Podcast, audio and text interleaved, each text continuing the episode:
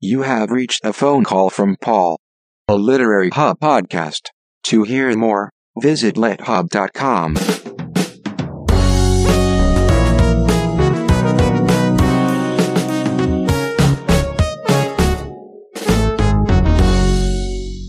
Paul Holden Holdengraber's conversation with Nathaniel Kahn. Hello? Hello, could I please speak with Nathaniel Kahn? Speaking. Nathaniel, it's such a pleasure to speak to you and thank you for taking my call. Tell me, what am I interrupting? I'm, you're interrupting avoidance. I'm, What, what are you avoiding? I'm avoiding. I'm avoiding dealing with the calendar over the next several weeks, and I'm looking at it, and and uh, just because the film is opening, and it's uh, it's a lot of flying around over the next two weeks, and um, So, so, I- so tell me a little bit. what- morning.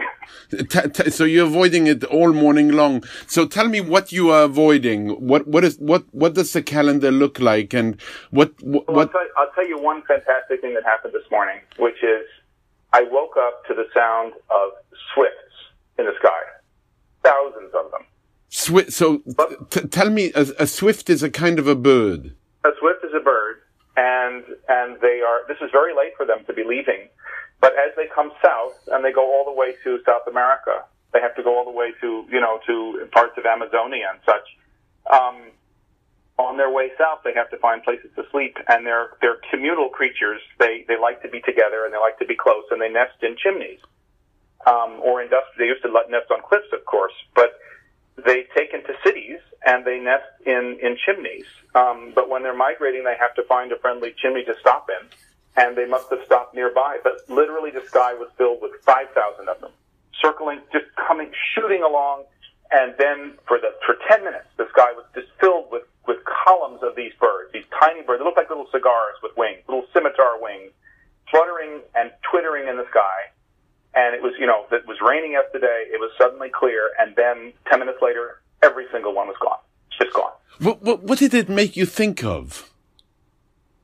Well, the passage of time, I guess, life, just how how how we have to we have to keep moving. That's that's what we have to do. Life is about movement, and it's not always easy.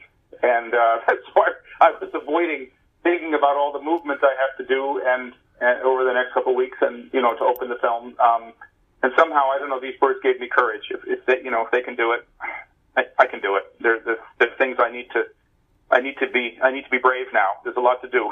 There's a lot, a lot to get done. So, so tell me a little. I mean, it's so such a, wonderful image. Um, both their their mobility and uh, and your avoidance, uh, followed by really. follow, followed by hope. Truly rare. Followed by hope. Yes. Uh, So, so there's you know there, there's this. It's a symphony in three in three movements. The five thousand birds, the avoidance, followed by if they can, I can, and there is hope. And and then there is of course a return to uh, this reality that you're avoiding, which I want you to tell me a little bit about. Um, also because it will be a way for you to to talk about this this uh, movie of yours, which is launching very very soon. Yeah, next week. I mean, it's very exciting. Of course, I'm I'm thrilled that the movie's coming out, and and especially that it will be in theaters. And the movie, the movie is the price of everything. the price of everything about the art world and about artists and about the relationship between art and money and this kind of you know crazy moment that we're living in in which everything is being commoditized and uh, and of course art is art has you know fallen victim to that if you will and people are using you know at certain in certain parts of the in certain parts of the upper echelons of the of the you know of the of the economic strata people are using art as uh, you know like the stock market. And uh, that's where this, you know, the desire to make the movie came from, you know, just sort of being being shocked by that situation and wanting to explore it because something like that is also, as art always does, it holds a mirror up to who we are and what's really going on in our world. So, um, you know, the film, the film was kind of my my journey into that into that world. Um, and uh, it's you know it's been a fascinating one. It's been about two years in the making, and it's coming out next week. So the the fact that it's in theaters for a while just makes makes all the difference in the world because, you know, we make things to connect with people. That's the. So, so, um, so I'm going to say this to you because I've seen the price of everything now three times, and I can't wait to see it. Three times, all right. I, I can't wait to see it. Up? I- Did can't. up with three times of watching? Pardon? Did it bear up under th- under under three times of watching? Well, this this is my latest revelation uh, about the film, and I'm very curious how you will react. I think the price of everything. If I had to say what it is about, I would say it is a documentary about devotion. Wow, that's that's wonderful to hear. That's interesting. I've never heard that before. I, I've sort of thought of it a little bit about about. Sometimes I've thought of it as being about freedom and who's really free. Um, but devotion. Tell me about that. What, what No, you, you think you- that? no, you tell me. Tell me what, what that word, what that word inspires in you, uh, when you think of it in conjunction with the film, because I'd like you to riff on that. And I feel, Nathaniel, you can. Because in a way, some of the characters, even the characters that don't maybe come off as, as beautifully as some, um, in, in a way, um, Well, they're all devoted to art. I mean, everybody in the film, whether they're whether they're making art or they're buying art or they're selling art, they're certainly obsessed obsessed with it and obsessed by it. And I think that I mean there there is an aspect of devotion to that. I mean, I think when when you said devotion, though, what flashed to me immediately was the artists themselves. right. I think that you know, I mean, for me, that that's where my heart lies. I mean, I I, I come from a from a family of artists. It's not you know, my my father and mother are both involved in the arts, but I had an uncle and aunt, both of whom were involved in the arts. My my sisters are artists. Um, you know, I've seen that relationship between art and money since I was a kid, and it's a really tough one, and it's a complicated one because, of course, artists you know need money to live, and they need money to be able to explore what they want to explore, and you know when you don't when when you struggle, it's it's tough, but at the same time, people are artists because they are devoted to making something that is beyond themselves. That's that's why artists do it. They want to communicate something. They have something inside that just has to get out. And I, I think that in the end, you, you, you have to be devoted. Otherwise, it wouldn't be, it, you, you couldn't do it. It's too, it's too hard and it's too, it demands too much. The price, if you will, is too high. It's very interesting. I, I was just about to say that, Nathaniel. Um, uh, that uh, well, just the notion that the price is too high. Of course, um, your movie called "The Price of Everything," the the word "price" is is different, but in in a sense can be understood in both senses. And you know, I'm of course one is reminded, and in the movie it is said that uh, though it isn't attributed immediately to Oscar Wilde, everybody knows that that quip. And when I say quip, I really mean that Wilde always makes you think. His aphorisms are, are like, like, like, bombs that explode later when he said that Or blade. yeah, every you know everybody knows the price of everything but the value of nothing. Or my very favorite Oscar Wilde line ever, where he says, "It is only superficial people who do not judge by appearance." well, that's a little bit Edlis in the film saying to be a collector, you have to be shallow. I know. So how did you understand that? Because that that Yeah. each each time I see that, I'm I'm I'm first of all amazed by him, and we might talk a little bit about the cast of characters in the in the film, and then there'll be so much else to talk about. Let's do that. I mean, the, the cast of characters. Well, well, you know, just to go back to the artist and devotion for a moment. Yes. Um, you know, the one thing about devotion is you, you really can't do it. You, you, you know, it's not enough just to be devoted. I think you also have to really have joy in doing the work. And I think that one of the things which I very much wanted to represent in the film, I wanted to see artists working. Right, and you, and you show them at work. I mean, the one thing that I think is magnificent about the film is that you, you, you can nearly smell and feel the paint. Yeah. No, I, I absolutely I agree with you, and The I wanted brushes. to get in there close, and I was so lucky to have the cinematographer that I love working with, Bob Richmond, to to film it with the, the beautiful ARRI Amira camera, which really, you know, just just is so vibrant and colorful, and film filmic. Um, you know, it really it really captures the feel of the paint or the feel of the surfaces of the sculptures. And I wanted to be close. I wanted to be in there with the paint. You know, people have always said that Van Gogh, you know, was was right in there with the paint, even eating it at times. Right. And and I wanted to feel that. I wanted to smell it and feel it and taste it and be right up close to it. And I think being able to be there with you know two of the artists in the in the film who Larry Poons, who who we can talk about in a moment, but I mean talk about a devotional person. Goodness me. From, from, incredible paintings that incredible. From the first moment you meet him, you, you realize what an extraordinary individual you're, you're, you're, you're meeting on film. Uh, he's truly a remarkable individual. Talk about him. Well, let's let's talk about it. I mean, the the film the film began. You know, we did not have a a script. You know, it's a documentary, and in the in the true sense of the word, a, verite documentary, in the sense that you have notions and feelings and concepts and ideas and people that you want to go see, but you don't know where the film is going to go. And I think that's, I mean, that's one of the reasons that I really love making films like this because because they don't, you know, it's it's it's like life. You're not sure what's going to happen. Way leads on to way.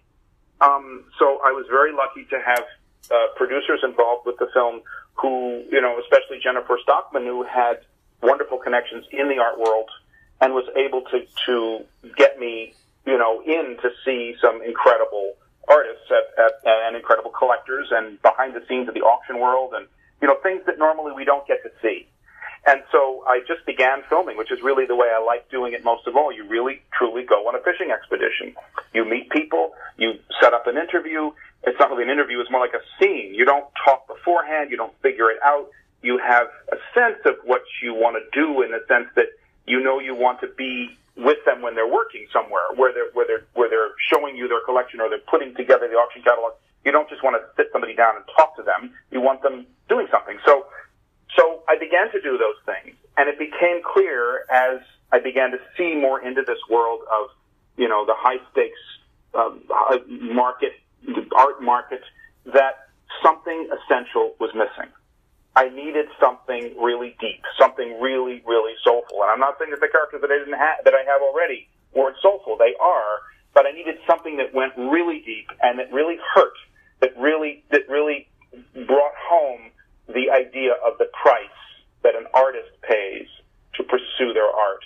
And I talked to several people that I know in the art world, several dealers, and said, look, you know, who, who do you know out there who is an artist? They need to be older. They need to have been greatly successful at one time, ideally in the 60s, and then they need to have fallen off for a while. They need to be, you know, maybe off the grid. Maybe they live upstate somewhere. Maybe they're living in kind of a, you know, a dilapidated house, you know, some, but they're still working and they're still doing their work. And the person I talked to said, wait, wait, stop, stop. I know exactly who you need to talk to. You need to meet Larry Poons with a P. And I didn't know Larry Poons. I looked at his art and I saw that he had made these very well-known paintings, dot paintings in the 60s that he was represented by Leo Castelli, who at the time was, you know, the person to, to represent you, um, represented many other artists of the moment, like, like, uh, like Andy Warhol and, and, and, uh, um, the other people in the pop movement. And, uh, you know, so Larry was represented by the very best.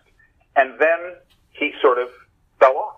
And I, I I won't say disappeared because other artists certainly knew about him, but he fell off the, you know, the super fast Star Trek. But he fell off because someone told him something that he rebelled against. But I didn't know that at the time. Right. All that I knew was here was this guy living, you know, up, and then the person said to me, "You got to go see Larry Poons. He lives upstate. Everything you described."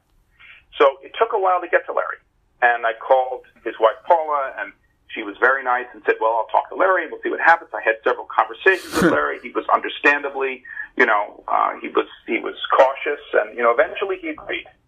So I went up there with Bob Richmond, the cinematographer, sound man Eddie O'Connor. We drove up there, and I wanted to stay for a couple of days because you never know what's going to happen. So we stayed in this little bed and breakfast that was, you know, very much off the beaten track, and it's at a place called Cairo, New York, which is spelled like Cairo, but it's Cairo. We drew, we we drove in the drive, and there before me was this, you know, exactly the house that I imagined. You know, it's a, it's an old house. It's the paint is peeling, and in the back is a is a barn, and it's on a beautiful property of, you know, I mean, but woods and scraggly fields, and you know, it's it's it's out there.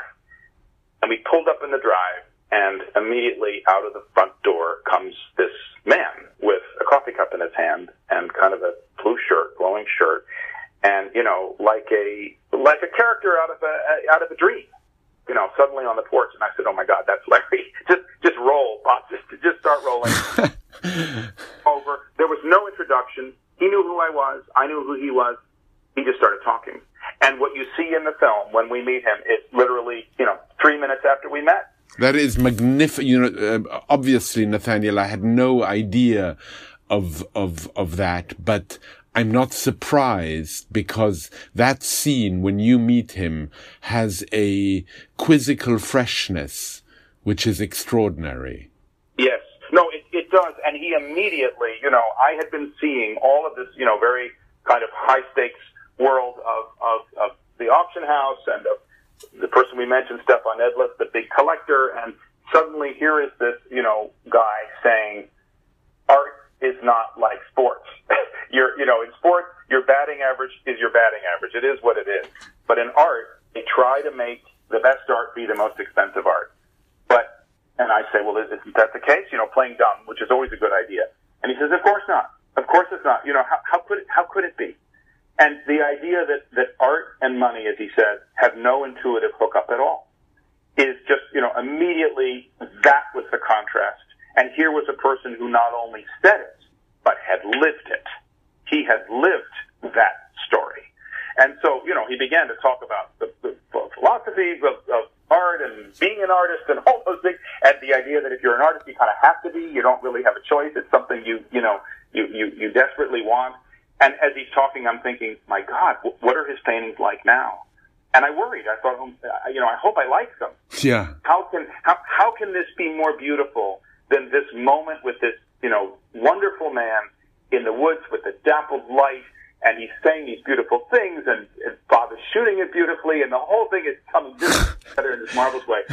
And so for hours, I didn't ask him. I didn't. I was afraid to say, "Do you want to go in the? Can we go in the studio?" And it wasn't until the second day that we came back that he finally said, "Well, do you want to go in the studio?" And I said, "Well, yeah, yeah kind of, I do, yes." Yeah. I said, "Well, all right." So he takes me to the back barn, and, and Paula is there. And it's a moment I love in the film. We move, you know, it's always difficult. You're moving from the brightness outside into this kind of darker area. And you go through these kind of felt, uh, felt curtains, and you're suddenly in this kind of darker area. And then he stops, and he won't take me in the studio. And he just says, follow Paula. That's a good idea. Always a good idea. And, you know, he didn't really want to, he was tentative. So we follow Paula, you know, down this corridor, and, and the moment that's in the film is exactly how it happened. Suddenly we enter his studio and it is, it is as if we're entering the cave at Lascaux, this magic kingdom of art. And Larry paints in such a way, he paints with, you know, sort of intense artificial light, um, blasting on the canvas, and he strings a canvas around the entire room. So the whole room is a cyclorama. It is a, it is, it is a, it's stage that has a 60 foot canvas going all the way around the room, and he paints the entire canvas all at the same time. And only after that is done does he excavate the painting using tape to find the edges of the paintings, which he will then cut out of this enormous canvas. But the canvas was color, covered with so much color and so much beauty that the world outside that we had just been in looked dull. This was, we'd entered the realm of art, of a true artist.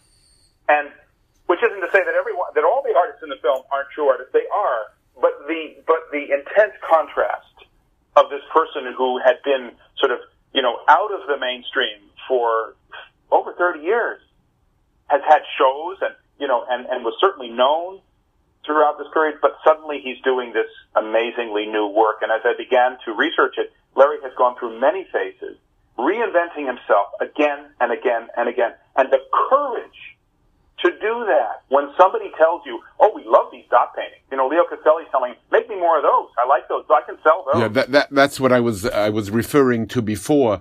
That b- basically the art world, as it were, and his dealers wanted him to remain Yes. Larry Poons, and he said, "I, I am not. I am, I am, I am the person who is changing." Yes, and just the way you said it, they wanted him to remain Larry Poons. And for him, he said, now wait a minute. Larry Poons has moved on. In order to remain Larry Poons, I need to do this new thing. I can't be myself and do what I already did. And, and he uses these marvelous analogies. You know, he often flies to analogies of music, even more than, than, than other painters, though he knows and loves other painters. But he talks about Beethoven. I mean, Beethoven really is, is his hero, his Yeah. God. And the idea, as he says later in the film, that the first piece ain't sound, sounding like the last. And the whole idea that, of course, an artistic soul evolves, becomes better. We have to fly south with the birds. We have to go away. We have to find new territories, new places, new ways of being, new people to be around. New, new you know, you, you, it, it's, that's essential. You know, it it always reminds me of a, a friend of mine who was writing uh, a book about jazz in the 1940s and 50s in, in France. And he got to, to meet Miles Davis. And one day Miles Davis had a concert in New York and he couldn't find tickets. And a good friend of his wanted to go.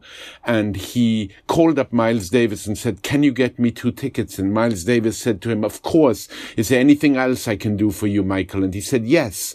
You know, my friend loves my funny Valentine. And Miles Davis said to him, tell your friend to buy the record. Right. Right. Exactly. I'm not taking requests. I'm taking requests. And I'm also no longer my funny Valentine. I, I am no longer, I am no longer the play, person who's playing the standards. Actually, the standards is not what I'm about. Exactly. But you, you had such a moment. You, I mean, you had a re, when you entered there, which you entered with trepidation, as you said, Yeah. you, you had a moment which one, one could refer back to, you know, the, the Greeks thinking of the, the whole notion of epiphany.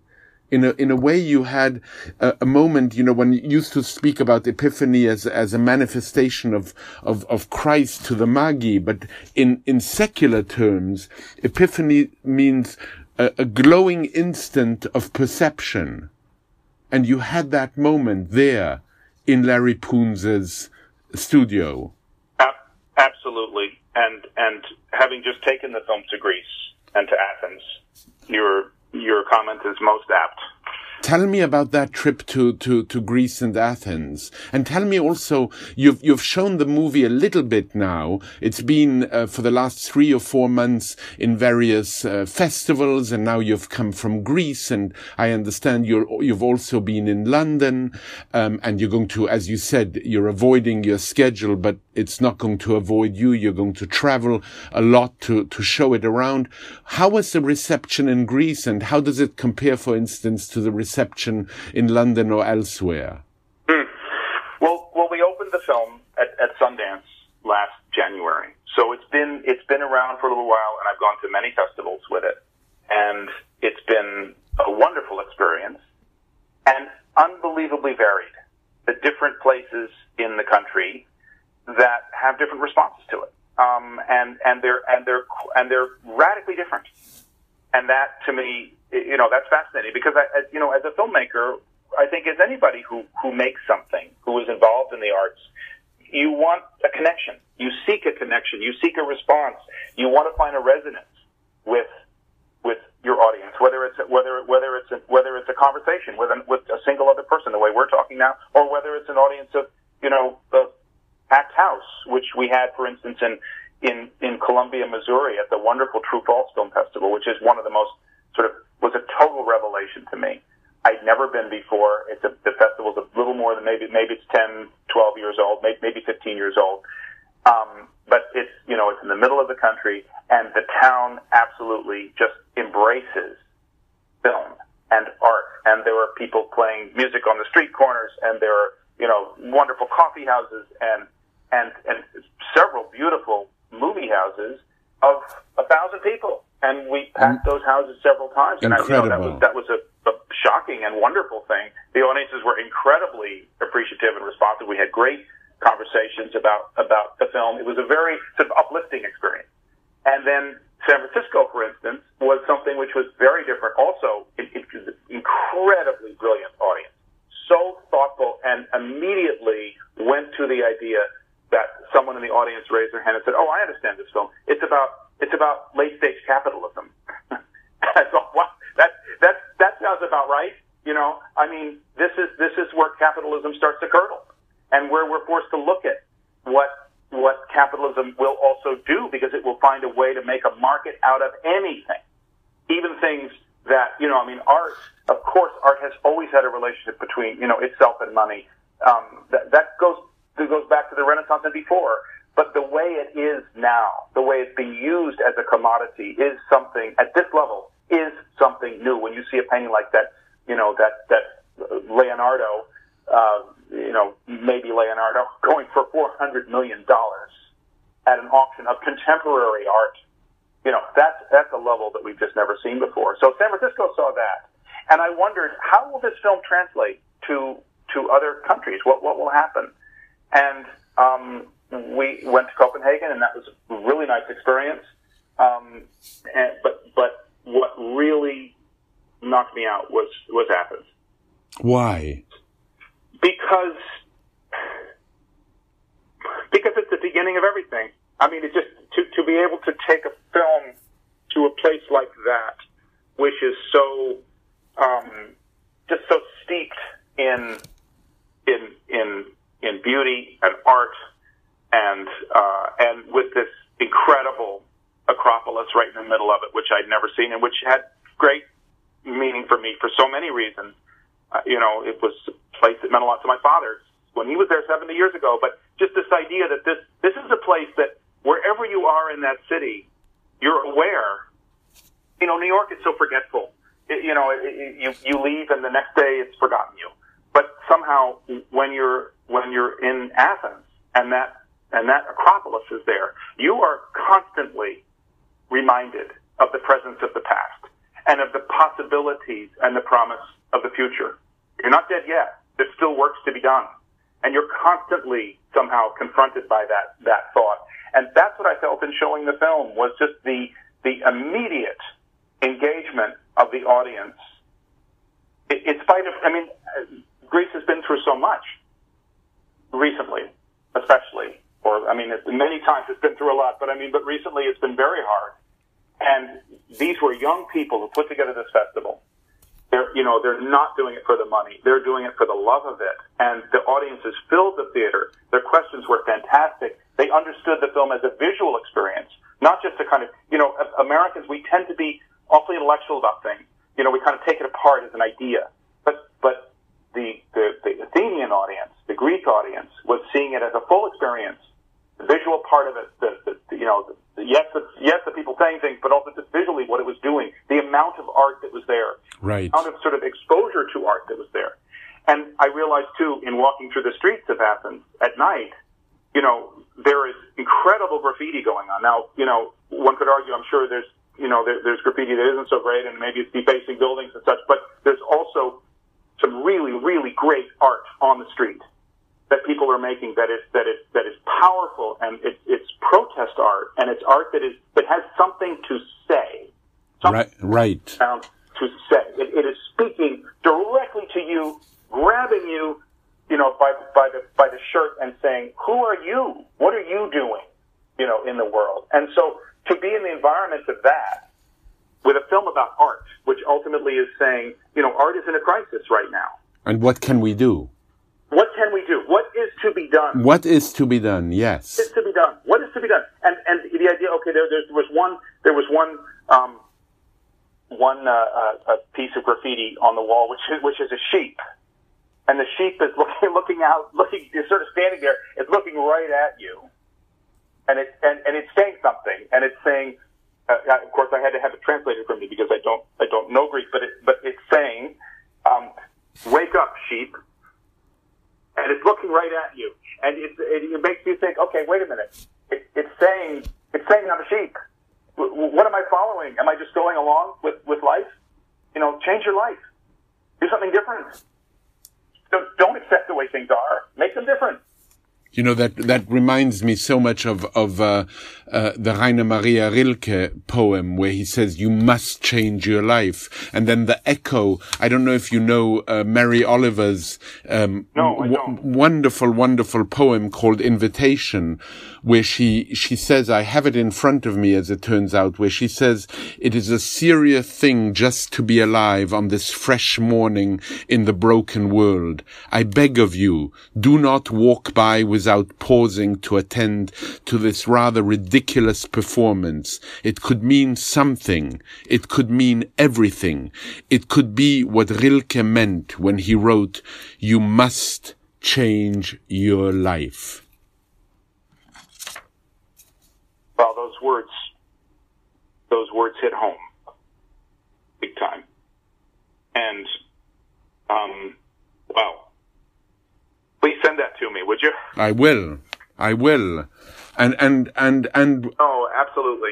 That's and that's that's what I felt from the experience of, of, of showing the film in Athens was that there were people there, filmmakers there, artists there, who were doing it for the love of it, for the devotion to it, as you've said. Yeah. And and and for the joy of it. And you were also um, what is so striking to me here, Nathaniel, is that you were you, the filmmaker of My Architect, mm. were in Athens on a journey also, as perhaps many of your journeys are, well, to, to, to bind, to reunite you in some way to your father a long time before. Yeah. But it's true that my father was there, and um, and and and and I was reminded when I went there. Um, you know, I, I was told go go to the Acropolis and stand where your father stood. Amazing. And and so I did. Um, and and there are drawings of his that he made in his trip in 1950 and 51.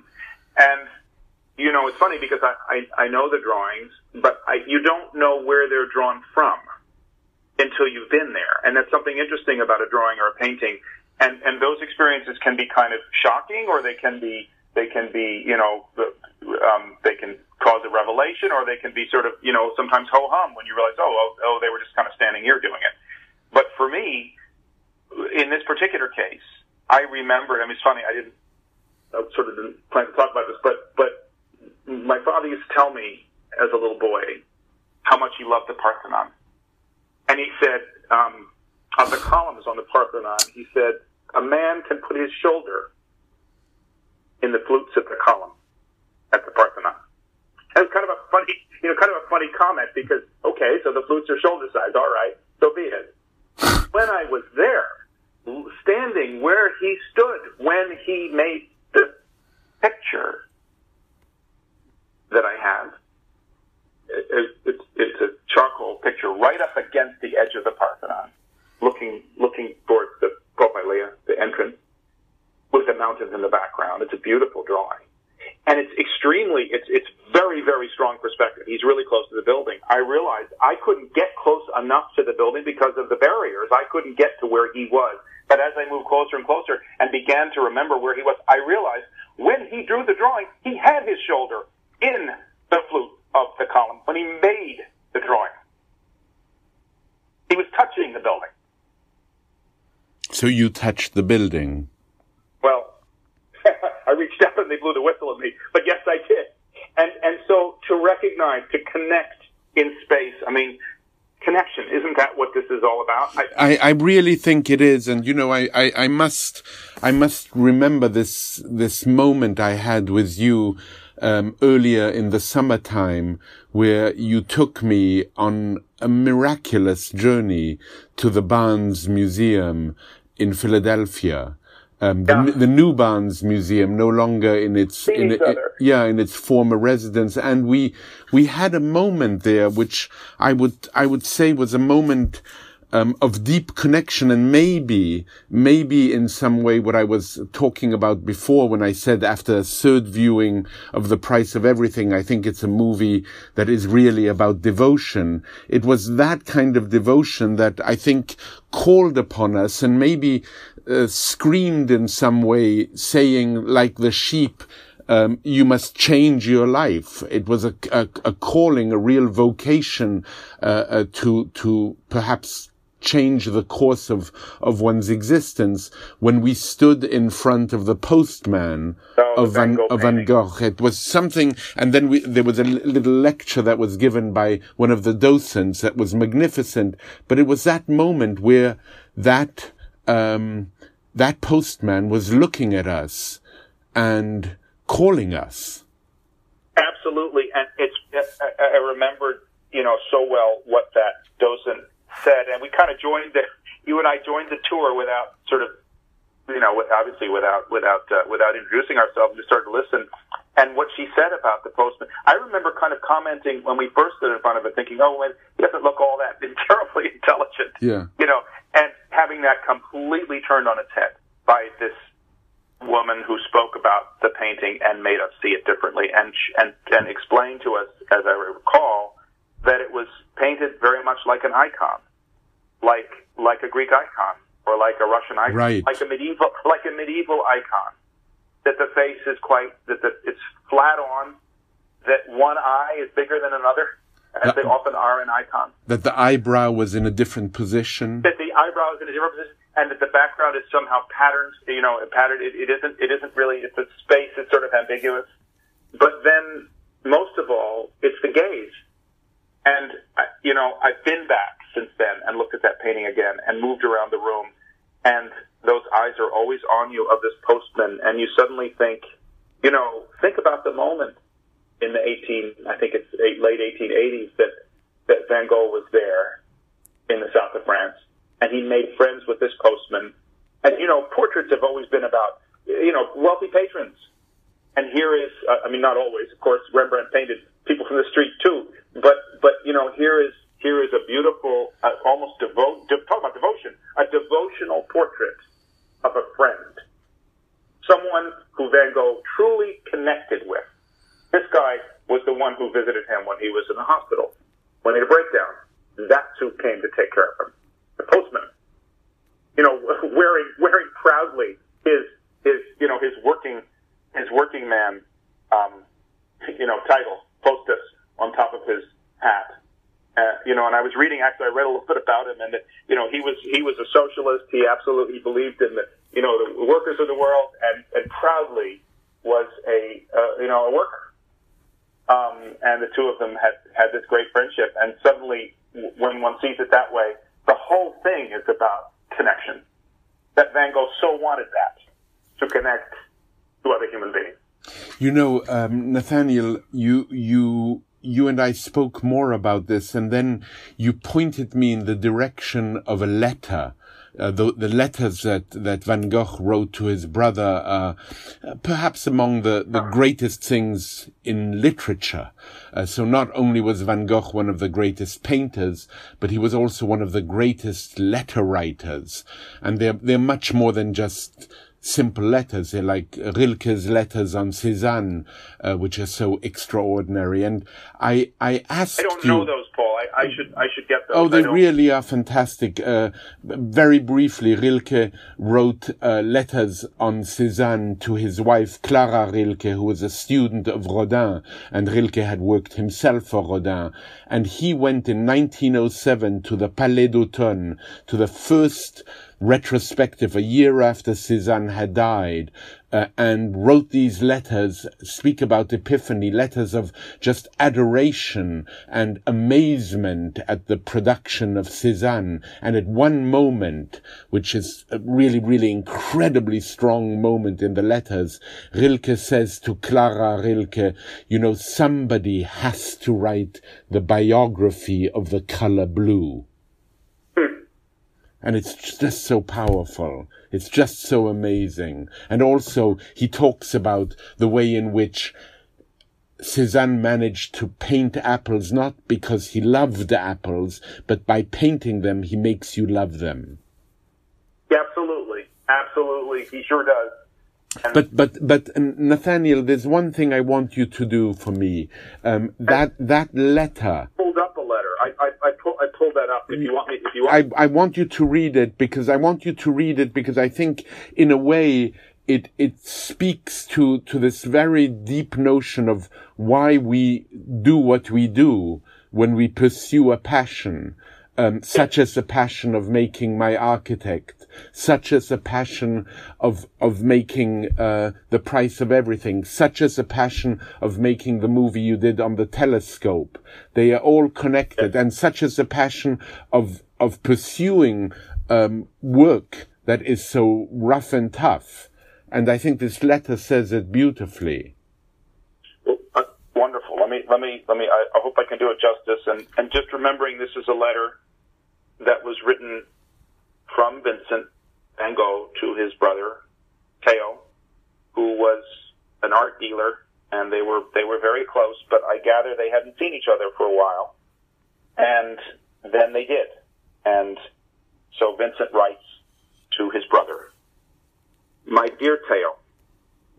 It's mainly to tell you that I'm grateful for your visit that I'm writing to you. It was quite a long time ago that we saw each other, or wrote to each other as we used to. All the same, it's better that we feel something for each other rather than behave like corpses towards one another.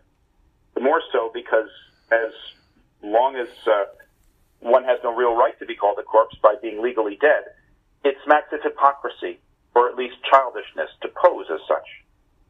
Childish in the manner of a young man of 14 years who thinks that his dignity and social standing actually oblige him to wear a top hat. The hours we spent together in this way have at least assured us that we're both still in the land of the living.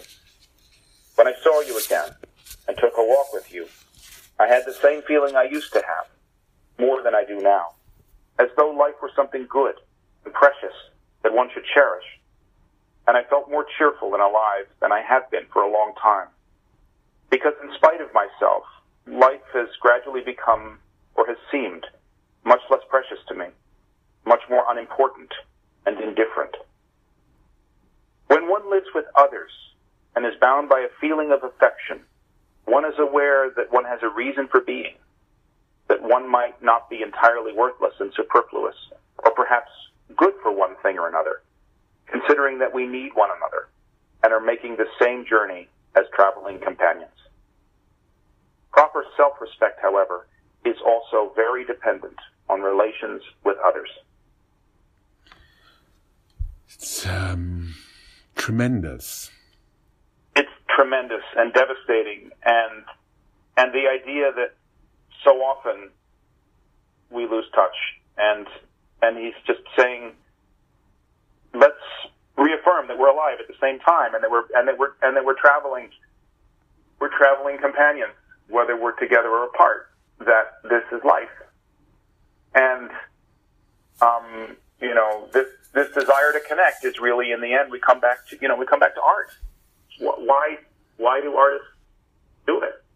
And they want to communicate something. They have something they want to share.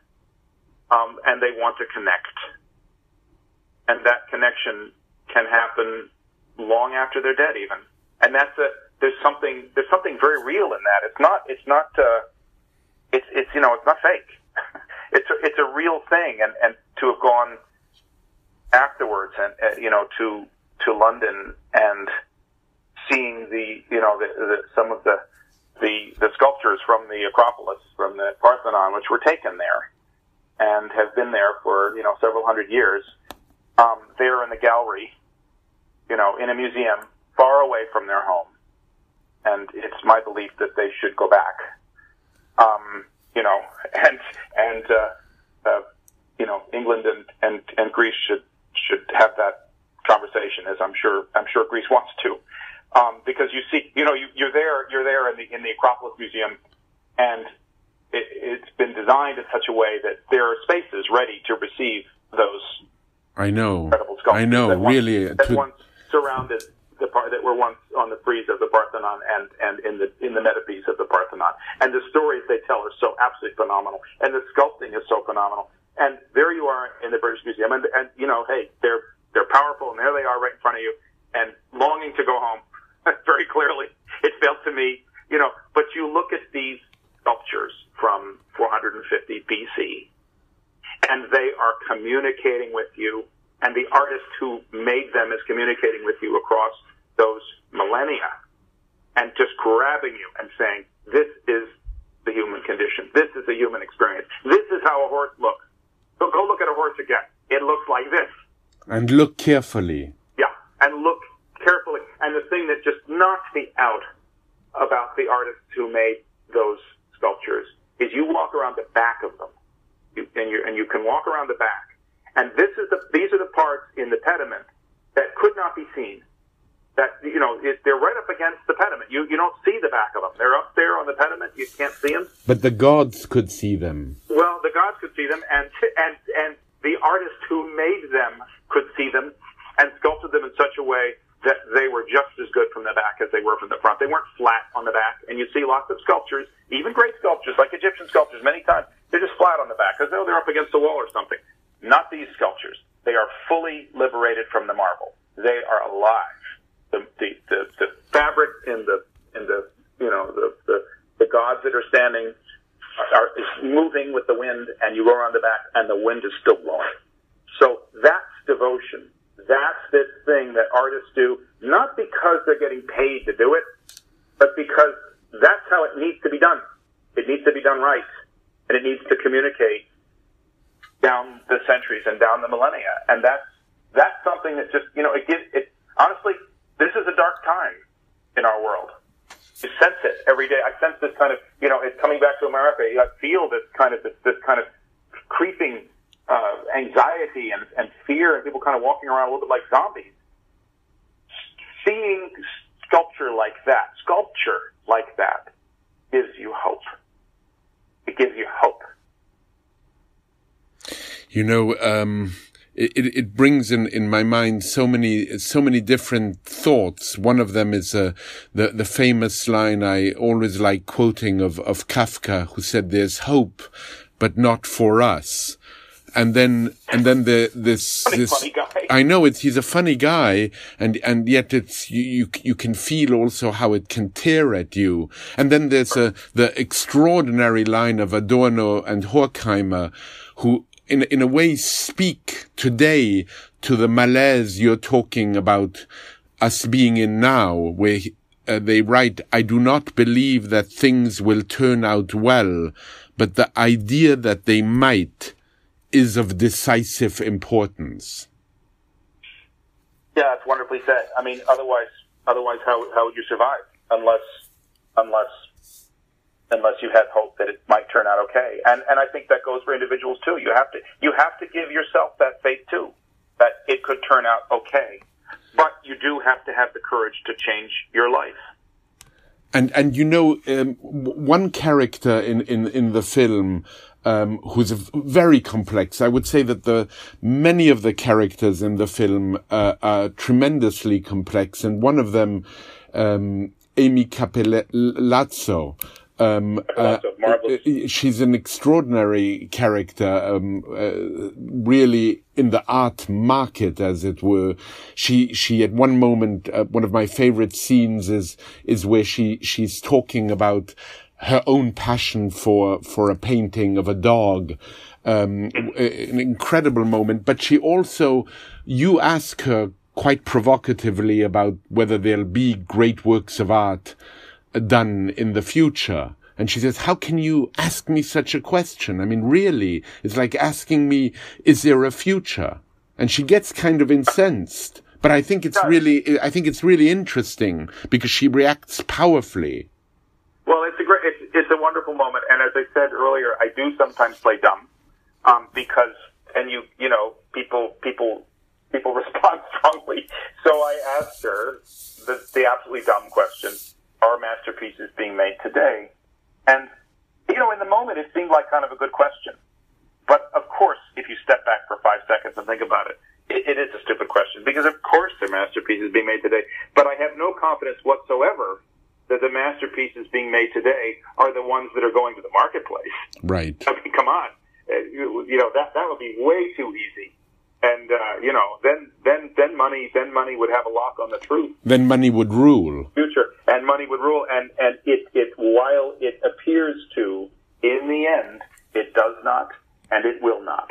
But she says, you know, of course masterpieces are being made today. You know, you're you're asking me, do I believe in the future? Of course, I believe in the future, and it's a good answer because it also reveals the fact that she, as much as she's a fantastic marketer, and you know, she's she says the part she loves about it most of all is the chase and the deal. And we see her putting together this incredible auction, and you know, um, several hundred million dollars went into that. You know, that that particular sale came out of that sale. I mean, it's a lot of money. A single painting of Gerhard Richter went for thirty million dollars on the night that you know she put it together, and on the night that it sells. I mean, that's that's you know, that's a pretty good price to me. Um, to me too. But you know, but but but she but she says, um, uh, you know, she she absolutely believes in the end she is devoted to art.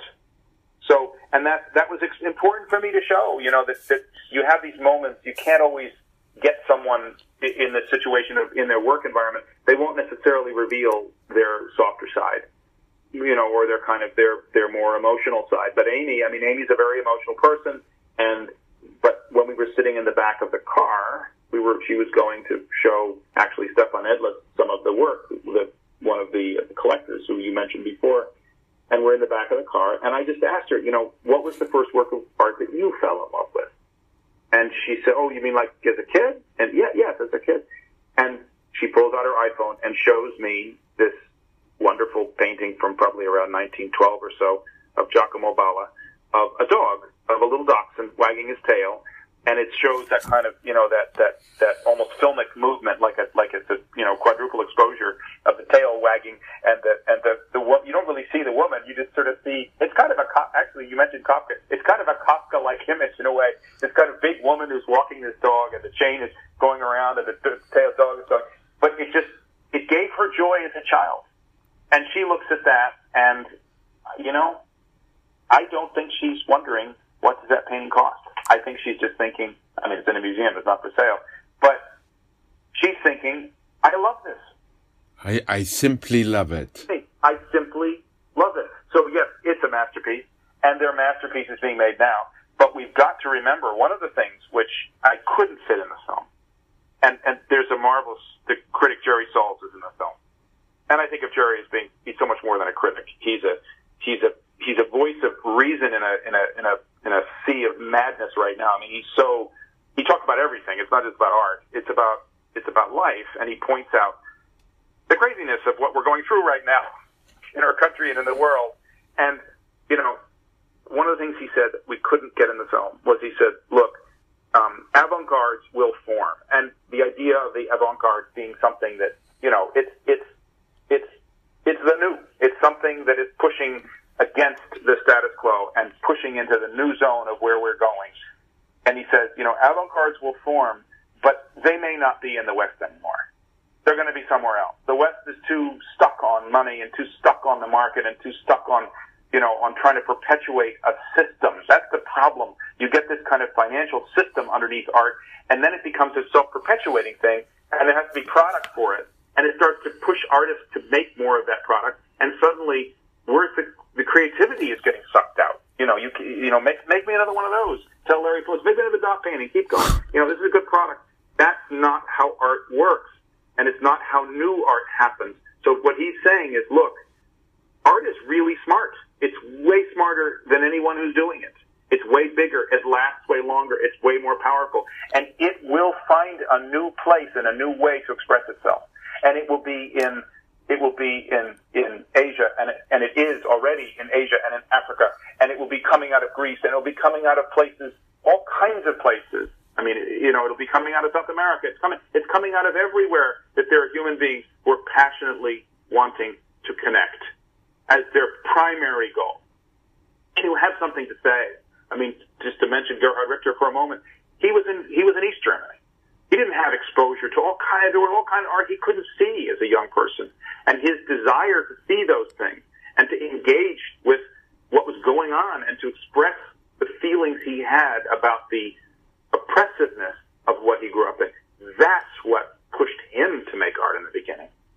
And that's going to happen. And that will happen in, in, in young people in all kinds of places, in, in, you know, in garrets and in cafes and anywhere where people are engaged with their life powerfully. And and this is a part of you, Nathaniel, that uh, you know one can feel. I mean, I feel it to my core. Is hopeful in this moment, in this predicament we find ourselves. Is hopeful. So you know, in closing, I I, I feel that this this film, The Price of Everything, was done out of a sense of urgency of the situation we find ourselves in. And two years ago, when you started, we were not even in this situation.